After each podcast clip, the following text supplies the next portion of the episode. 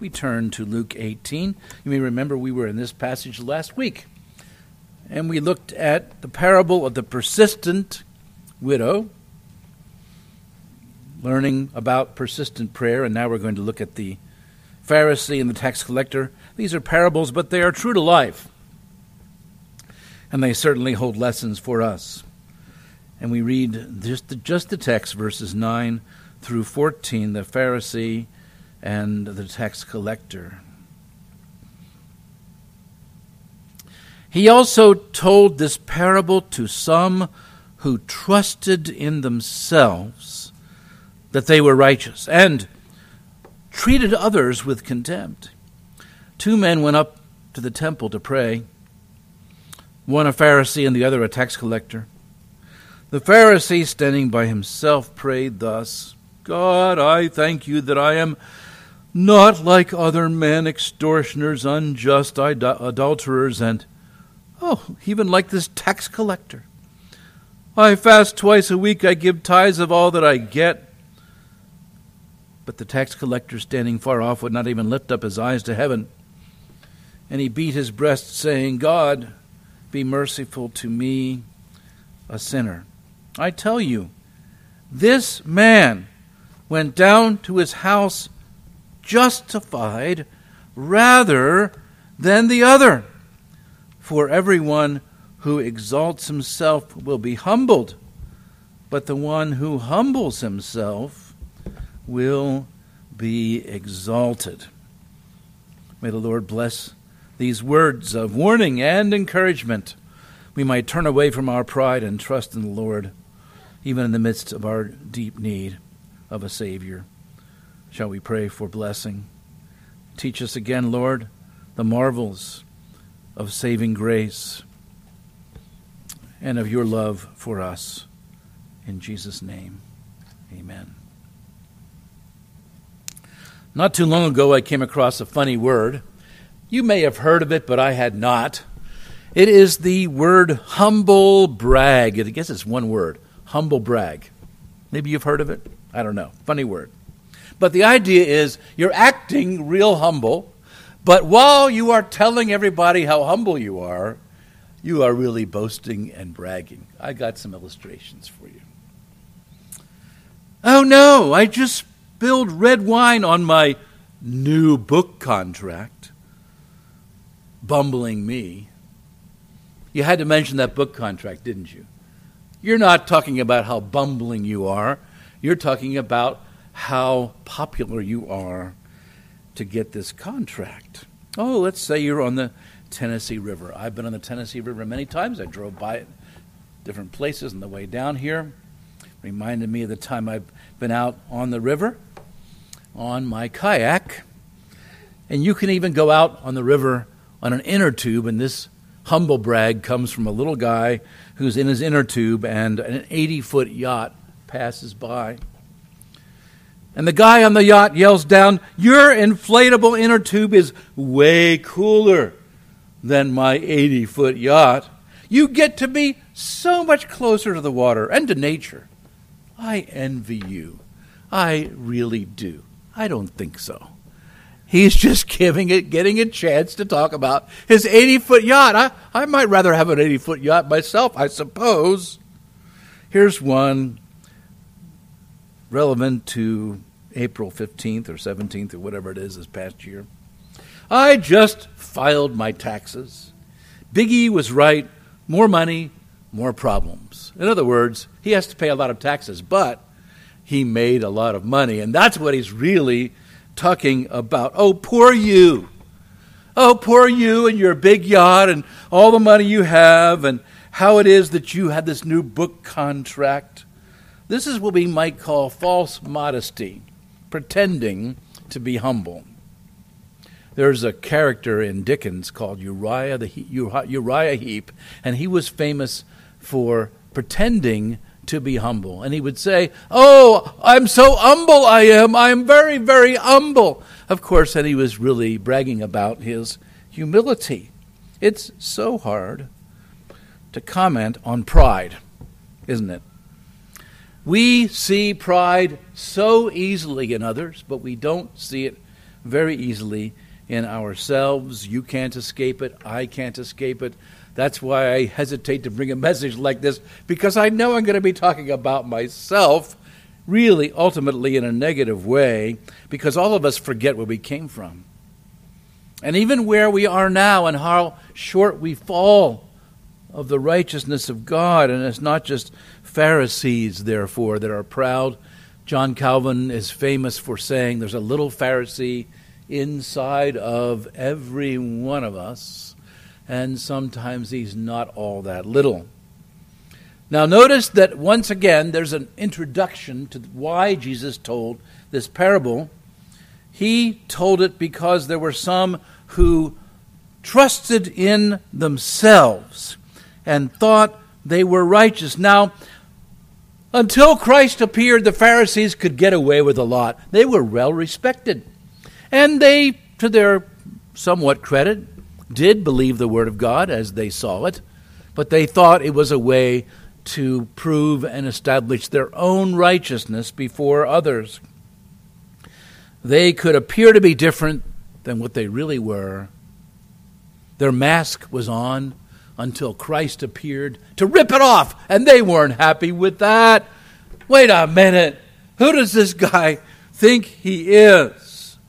And then, having thought they were so righteous, they would also treat others with contempt. And he gives a typical story that is very true to life, I'm sure. And it talks about these two men that went up to the temple to pray, and the lesson seems to be if you exalt yourself, you will be humbled, and you humble yourself, you'll be exalted. And that's what Jesus actually says in this final verse, verse 14. So last time we saw another parable in prayer saying, Look, don't give up when you pray. This week, another task don't be so full of yourself when you pray.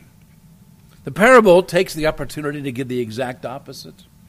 As you may remember, the unjust judge, unlike God, who will hear our prayers. And here we have a man who is very prideful. The pride of the Pharisee was evident to all.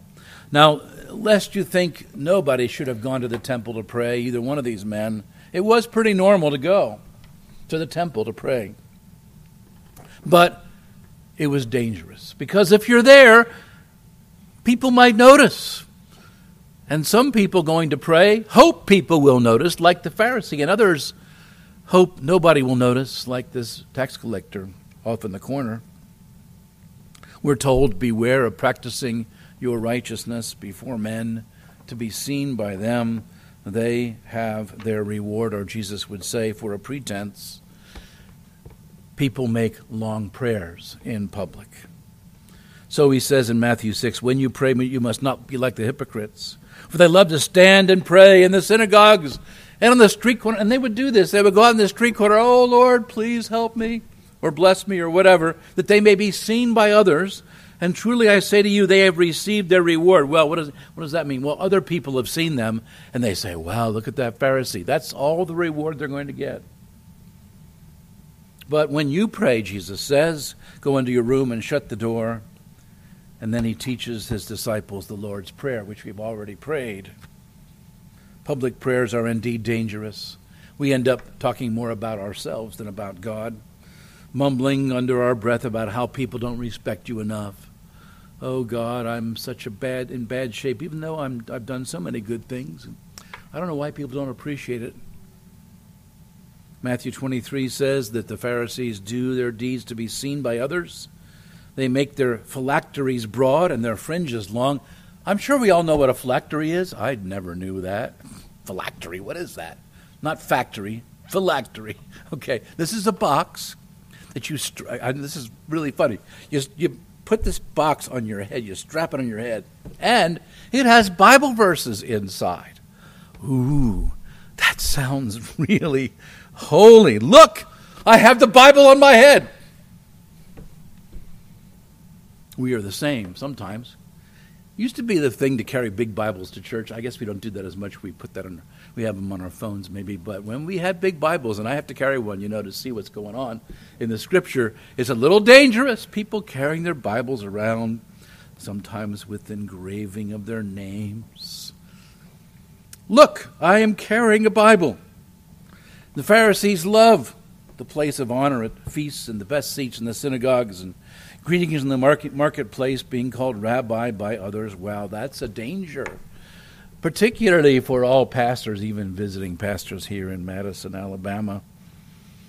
It's easy to want others to flatter you or encourage you, as the case may be.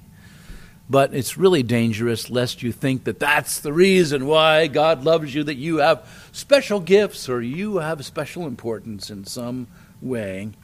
And we find that the Pharisees wanted to trust in themselves that they were righteous. They wanted to declare yourself righteous. Now, the problem is, all of us are proud. All of us have a little Pharisee inside of us, and all of us do these little humble brags. Oh, in all my years, I've never seen people in such bad shape, and boy, there are a lot of people in bad shape. And then you might say, all of us have sins, but some people have more sins than others. We might nod in their direction. Like the Pharisee.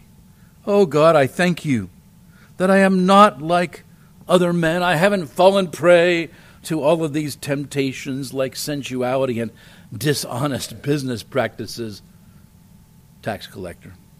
So grateful that I'm not a drug pusher or a pimp like the unchurched out there somewhere. Tisk, tisk, tisk. We all tend to do it. It's easy to fall into it.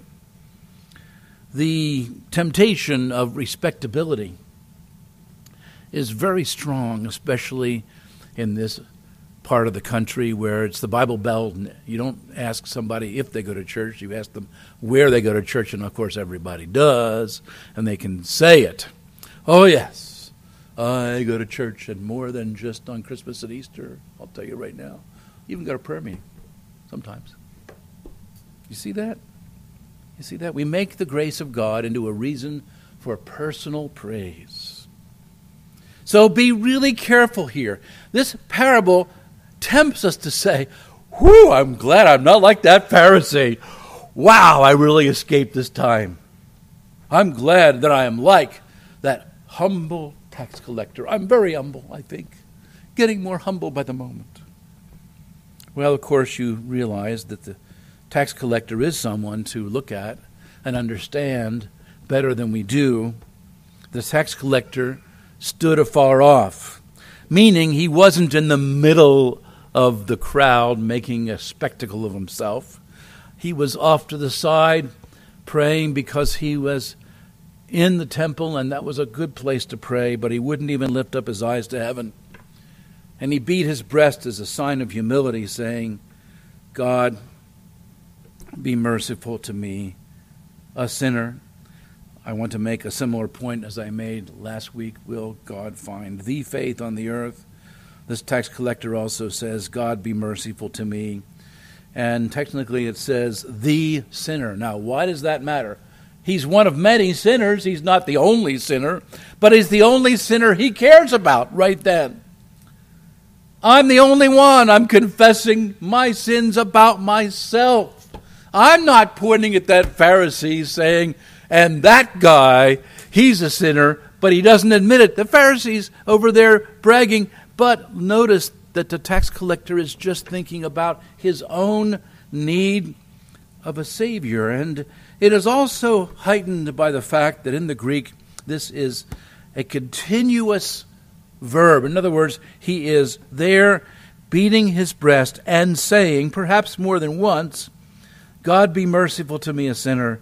That's all he was saying. He continued to stand. He continued to beat his breast. He continued to confess his sin. No excuses. No pointing at the Pharisee. A continuing act of doing something, and this too is something that we should do. God be merciful to me, we might say to God, the sinner. The only sinner that counts right now.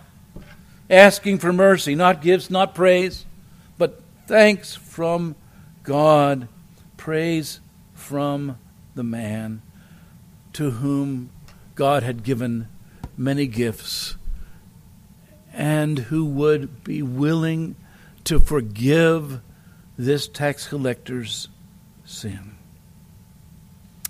You know what posturing is? Well, we like to have good posture and stand up straight. But posturing means standing up in front of everybody looking good. Oh, yes, the Pharisee was posturing. I'll pick on some people that we all can say are a bit proud. Those Hollywood award shows. I haven't watched them recently, but if you happen to see them, there they are. I thank all the little people whom I climbed over on the way up. And yet I have the little man, little statue right here in my greedy little hands. I'm posturing. I'm standing there for people to see in my fancy suit or beautiful dress, as the case might be. The psalmist David could have stood in his kingly robes, as he actually did for a time, and imagined that he was immune from sin, or if he did sin, it wouldn't matter. After all, he was king. But we read from Psalm 51 Have mercy on me, O God, according to your steadfast love, because Nathan the prophet told him about his adultery, which he knew about, and setting Nathan, Uriah the Hittite up to, to die in the battle. And David knew all about that. But Nathan had to say to David, You're the man who is the sinner. Until David said in grief, I have sinned against the Lord. It's a very similar stance that this tax collector says, God be merciful to me, a sinner. Such prayers occur in the Bible as in Ezra chapter 9. Ezra says, Oh my God, I am ashamed and blush to lift my face to you, my God, for our iniquity, speaking for the people, but also for himself, have risen up higher than our heads, and our guilt has mounted up the heavens. For from the days of our fathers to this day we have been in great guilt. Now, I lived in a dangerous spot myself. I was raised in a pastor's family. And therefore, I got to be a PK. You know what that means? Pastor's kid. Some of you may be PKs, others of you may be even more blessed by being an MK. That's a missionary's kid. Or Okay, an, e, an EK, an elder's kid, or a DK, a deacon's kid. I don't care. Pick the privilege you happen to have. Well, I was that OPPK. Not only was I a PK, I was in the Orthodox Presbyterian Church. My dad was a pastor. We did have an opportunity to see some of our high school friends become Christians. And one of them was in a bad shape in her home. She had a stepdad she had a mother who was very cruel to her. And when she started to be interested in Christianity, her mother made fun of her repeatedly. But she was willing, after a while sitting in the back of the auditorium where my dad was preaching, and finally she needed to be a Christian and she knew it. But shortly afterwards, she said she noticed two things. She was very aware of her own pride. Get this. She was aware of her own pride. Even though she had many problems in life, she looked at herself as a needy person. And she kept saying, I always say, I, I, I, I, I, as if life is all about me. Interesting. But I think she also noticed, and I think she might have told me once at least, about the pride of the church or people in the church and I'm sure she did not exclude me. So here's this new believer. Here I am supposedly witnessing to her, but she saw my pride. And she was aware of her own weakness. I think that's true of new believers in general. And believers who have been raised in the church sometimes forget that we are sinners from the very beginning. Or as David said, In sin did my mother conceive me. Even before I was born, I was a sinner. Have you ever admitted that? Now, what's interesting is the tax collector would not lift up his eyes to heaven and says, God be merciful to me, a sinner. And then the result in the third place. Jesus says, I tell you, this man, which one? The tax collector who admitted he was a sinner, this man went home. And here's a word from theology and from the Apostle Paul, but the gospel writer uses it too. And Jesus used it. This man went down to his house justified rather than the Pharisee. The tax collector's sins, as many as they were, were actually gone. I mean, think about that. If you're guilty of whatever you are, you come before the judge and your sins are gone, you're released. And there are terrible sins this man committed. He was like an IRS man, but worse than that, a hit man. Stole money, shook them down. He was a traitor by siding with the Romans, and he knew it, and he took extra money, and he kept it for himself. And no matter what people thought of him, he said, I don't care, I'm rich. And now he knows that as far as the east is from the west, by admitting his sin, his sins are taken away from him. And now he just told God what he had done with sorrow, and he is forgiven. Now, to the proud, like the Pharisee, this makes no sense. Here's a guy full of sin, simply admits he's a sinner. Well, that's the end of him. The Pharisee might think if I had to admit sins, man, I'd be in trouble. But don't tell anybody. The proud says, wait a minute. God saves the unworthy? I thought I was worthy, the Pharisee might say. I am not worthy, the least of your mercies, the believer says. When you naturally, as people who go to church would see religion, and many people also around us would see religion as a way to find your way to God, proving yourself to be a good person, we supposedly know that God has found us. I think that's what we say, right? Sometimes we act as though God saved us because we're a wonderful treasure. And why not? Who wouldn't want me? The question is who would and why would God? What's the treasure? The treasure is the grace of God. To you, the unworthy, the sinful, the rebellious. Jesus says this man who admits his sin goes home justified. The fellow bondservant of the Lord Jesus Christ, Paul the Apostle, knew that he was the chief of sinners. The Pharisee that thought he had it all had nothing that counts. He had his reward from men, none from God. But this worthless tax collector goes home justified. The other one who looked so good and thought he looked good was actually, now get this, lost, condemned. One of the biggest surprises must have been when he went before God and said, Here I am, I'm the good one. And God says, No, you're not, and you never admitted your own sins. This man went home to his house justified rather than the other. The precious gift of salvation comes from the worthy one, which is Jesus the Savior, with God's own righteousness that is given to you, to the unworthy, to those like thieves next to Jesus, one of which confessed his sin and would be with him in paradise, and the other who laughed at Jesus. The tax collector is saved, the supposedly righteous one is condemned, but it only makes sense if you understand about grace.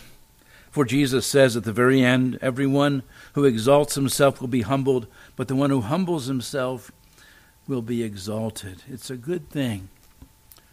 God loves some Pharisees enough to change them, humble them, justify them, and even hear their eventual, truly simple, humble prayers. Wait, who, who would that be?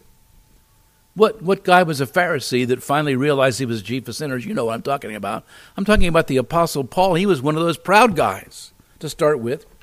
He started out putting his confidence, as he admitted in Philippians, in the flesh, meaning in himself. I have reason, he said, for confidence in the flesh. If anyone thinks he has reason for confidence in the flesh, that means in himself he has more. Listen to what Paul's prayer used to be, and he admits it. He used to say, I thank God that I am circumcised on the eighth day of the people of Israel, of the tribe of Benjamin, a Hebrew of the Hebrews. As to the law, a Pharisee. There he was. As to zeal, oh, a persecutor of those stupid people called Christians. As to righteousness under the law, blameless. That's me. That's Paul. That's what he thought. He was a Pharisee. Like this Pharisee standing bragging in the temple who went home lost. But listen to what happened to Paul. Whatever gain I had, I counted as loss. I counted that gain as gain as loss, loss for the sake of Christ. Indeed, I count everything as loss. Everything I once valued doesn't matter anymore because of the surpassing worth of knowing Jesus Christ, my Lord. Perhaps on his gravestone it might have said, Paul, chief of sinners, and then Paul, saved by grace alone. It has sometimes been said that when we get to heaven, there will be two great surprises. First, who is there? Who will be in heaven, and you might be surprised that they're there? The repentant thief who hung next to Jesus. There he is. The sorrowful prostitute who wept before Jesus and washed his feet with her hair. The one who was forgiven much was truly grateful for salvation. So, who will be there? Repentant sinners of all sorts. Who will not be in heaven? You might be surprised. There might be some famous preachers, and you're looking around for him. Where's the famous preacher? Not here. Where's that noted elder? Those church leaders who trusted in themselves and were in it for themselves all along. That's the danger. That's a terrible danger. But C.S. Lewis said there's actually a third group or a third surprise, I should say, in heaven. Not just who's there, surprising sinners who were saved by grace. Who's not there? People that look good but never did trust in the Lord. What's the third surprise? The third surprise for you, if you're there, will be the fact that you are there. Why should I be here? I don't deserve to be here, you might say, and you should say. Because it's by grace, not through yourself. It is by faith in Christ, not by works, lest anyone should brag. Do you count it all lost to leave behind your bragging, humble or otherwise, or outright boasting in what you are, as the Pharisee did? Bragging about what you've done, what you know. Know all these catechism questions, nothing wrong with catechism questions, but you're not going to be saved by the fact that you know catechism questions really, really well. Hey, study them fine, but believe what God says about sin. Or how good you want to look in front of others. I thank God, you might say, that I'm not like other men going to church twice a day, putting my offering in the plate or in the box in the back. I wear a nice suit or dress, and I gotta wear a tie. That's me anyway. Gotta wear a tie. Not like those pagans and non reformed people with no ties even in the pulpit, reciting the same humble words but hiding wickedness and pride in our hearts. You know, one of the nicknames for the OPC, it's kind of a embarrassing one. Some people say, ironically, oh, there's the OPC, the only perfect church cringe. The problem is sometimes we actually might believe that, although it's not true. Are we better, really better than all the others? Are you the only perfect congregation around here? I don't think you think that, but you could.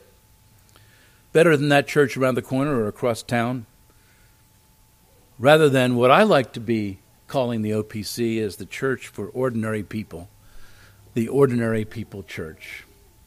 I hope you can be like that.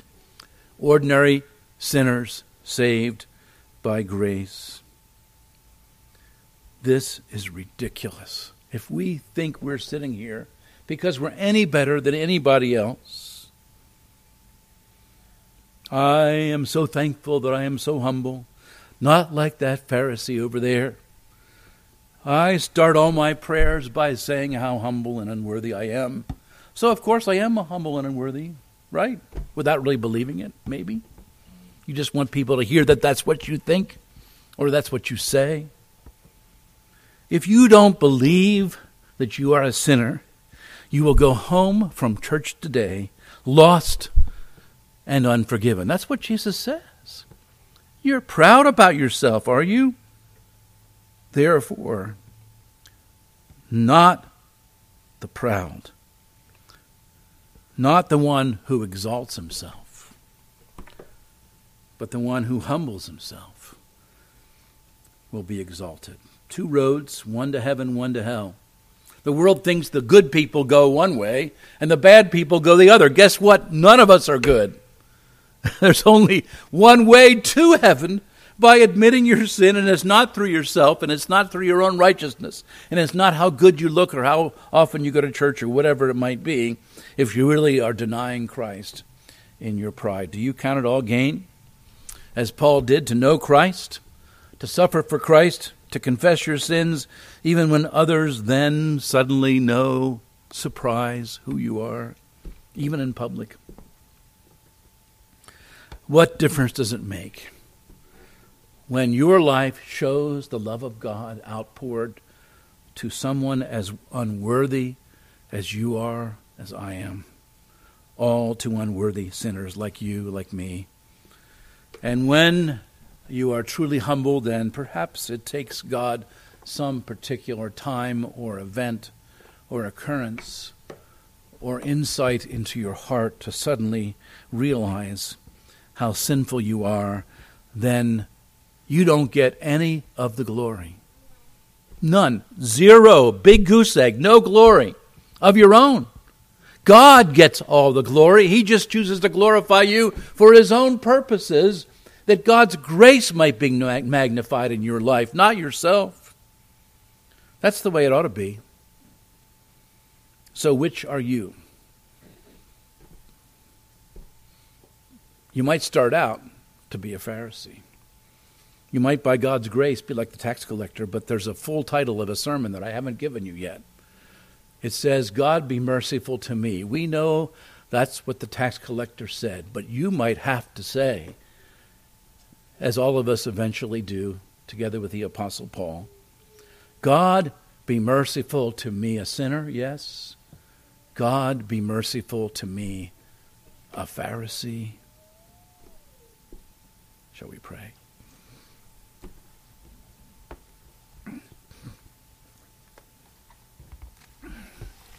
Lord, we need to admit it. We need to start stop covering up our sin. We need to stop bragging and boasting, even in subtle ways, that others might look upon us more highly. Lord, it is such a terrible trap. Forgive us, Lord, of every occurrence of this kind of pride, which each of us have had, even sometime today.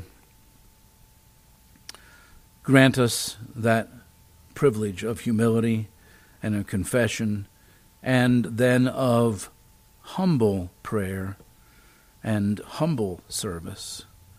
In Jesus' name, amen.